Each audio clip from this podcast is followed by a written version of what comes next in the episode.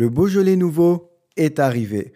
If you happen to go out on a stroll tomorrow on November 18th, 2021, the third Thursday of November, you will read this slogan at every restaurant, cafe, bistro, bar, wine shop, supermarket, everywhere. It's used to announce the release of the Beaujolais Nouveau wine. In this episode, I will be telling you what the Beaujolais Nouveau is, what's its story, and more importantly, what the big fuss is all about. Enjoy.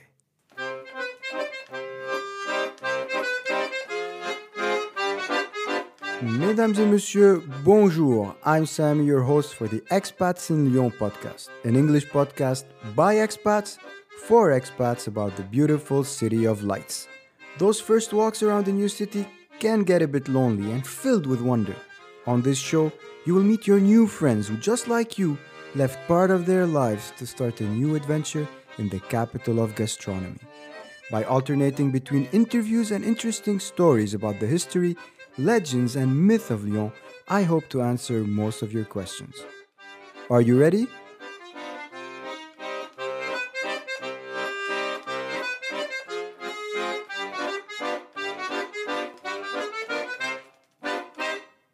They say that there are three rivers that cross Lyon the Rhône, the Saône, and the Beaujolais.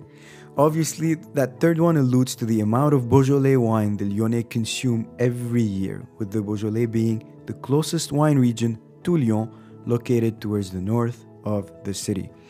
So, what's the story of this famous Beaujolais Nouveau? Well, on March 11th, 1951, a new regulation concerning the selling of wine is put into place. It states that wine producers are not allowed to sell the wine from that year's harvest before December 15th. So, in typical French fashion, the wine producers of the Beaujolais region rebelled against this news and asked to be able to release their wines earlier. So, on the 13th of November 1951, this request was finally accepted and an administrative note was released stating that Beaujolais wines could be commercialized starting today as long as they mention primeur, meaning early wine, or nouveau on the label. This is how the Beaujolais Nouveau was born.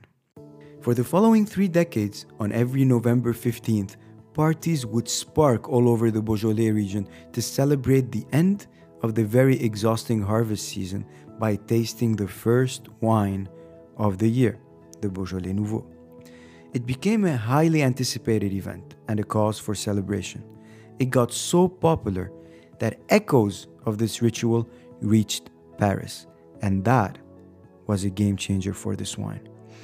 Now that there was demand in Paris, distributors in the 50s started competing every year in a race on who would get their wine first to Paris.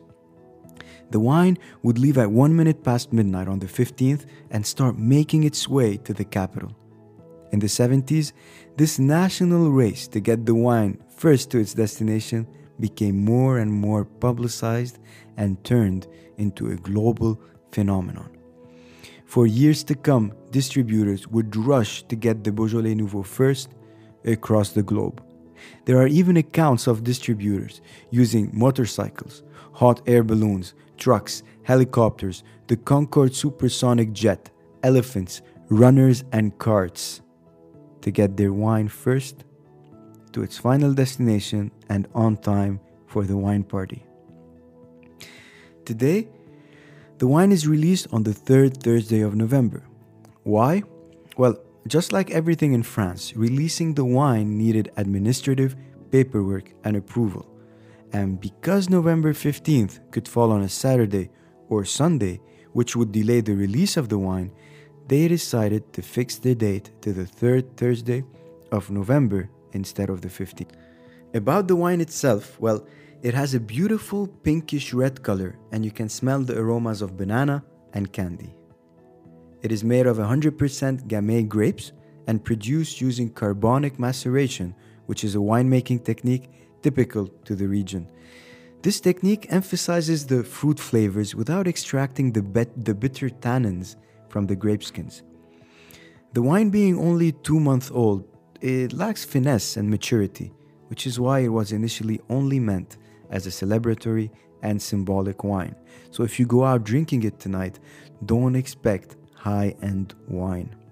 Today, every third Thursday of November, around 65 million bottles of Beaujolais Nouveau are opened and sold in 110 countries at wine parties to celebrate the first wine of the year.